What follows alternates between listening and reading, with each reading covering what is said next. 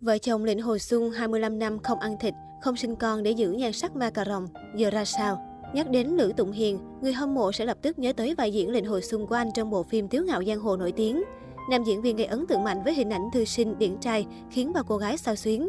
Bên cạnh đó, câu chuyện tình ấn tượng kéo dài gần 3 thập kỷ của tài tử họ Lữ và bà xã Mạch Cảnh Đình còn khiến công chúng bất ngờ hơn. Được biết, cặp đôi bắt đầu nên duyên từ năm 1994 sau 14 năm bên nhau tới năm 2008, cả hai mới quyết định về chung một nhà. Điều đáng nói vì muốn gìn giữ vẻ đẹp thanh xuân, đôi vợ chồng đã quyết định ăn chay suốt 25 năm trời và còn không sinh con, chỉ tận hưởng cuộc sống hai người mà thôi. Trang Suhu mới đây có bài viết tiết lộ những hình ảnh mới nhất của hai vợ chồng nổi tiếng giới giải trí. Ở tuổi 57, nam tài tử khiến nhiều người bất ngờ với hình ảnh trẻ trung hát tuổi như ma cà rồng và giàu sức sống như thổ 30.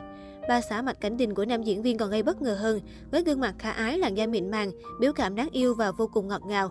Câu chuyện tình kéo dài gần 30 năm của hai vợ chồng cho đến bây giờ vẫn giữ được những phút giây hạnh phúc như thuở ban đầu.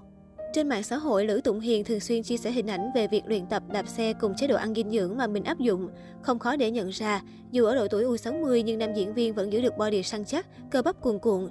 Bên cạnh đó, tài tử họ Lữ vẫn tiếp tục đóng phim, tham gia đảm nhiệm công tác sản xuất, cho thấy tinh thần làm việc, cống hiến vì nghệ thuật chưa bao giờ dừng lại. Theo You Lifestyle, Lữ Tụng Hiền và Mạch Cảnh Đình xác định không sinh con từ khi cưới. Nam diễn viên nói, chẳng có lý do gì đặc biệt, chỉ là chúng tôi không muốn có.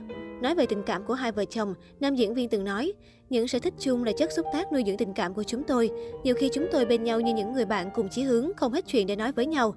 Tháng 4 năm nay, trong một cuộc phỏng vấn, Lữ Tụng Hiền nói về bộ phim Tiếu ngạo giang hồ năm 1996 đã ảnh hưởng đến cả cuộc đời anh. Nam diễn viên chia sẻ về công việc phim ảnh hưởng tới suốt đời tôi là tác phẩm giúp tôi thành danh được nhiều khán giả yêu thích.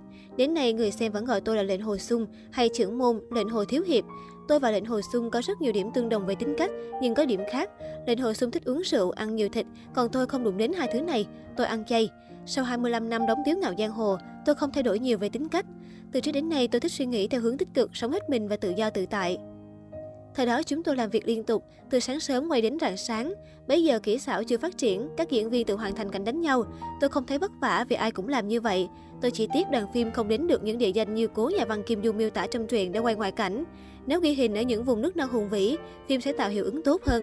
Được biết ngoài công việc đóng phim, hiện Lữ Tụng Hiền còn làm ông chủ nhà hàng chay, kinh doanh công ty giải trí và làm huấn luyện viên lặn biển. Anh nói, tôi đam mê cảm giác bơi trong lòng đại dương, cảm nhận thế giới huyền bí tĩnh lặng, cảm giác đó rất thư giãn. Tôi thấy thoải mái, trân trọng tất cả công việc, vai trò của mình hiện tại.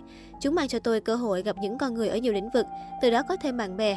Đặc biệt khi về các nhà hàng chay của mình, tôi có dịp gặp các fan, trò chuyện với họ. Ở tuổi 55, tôi chủ động tự do làm điều mình thích, không như thời làm việc ở TVB, đóng phim ngày đêm, không có thời gian cho bản thân. Tôi không cảm thấy quá áp lực khi làm quản lý, nhưng thường vướng những dị nghị. Nhiều người nói, à anh làm diễn viên, anh lợi dụng tên tuổi để kiếm tiền.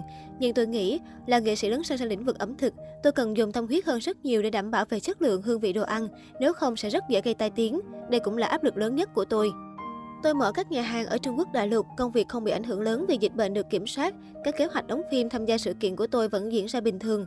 Bất tiện lớn nhất là phải cách ly khi đi về giữa đại lục và Hồng Kông. Năm nay tôi đã cách ly hai lần, mới kết thúc cách ly lần 2 hôm 12 tháng 4.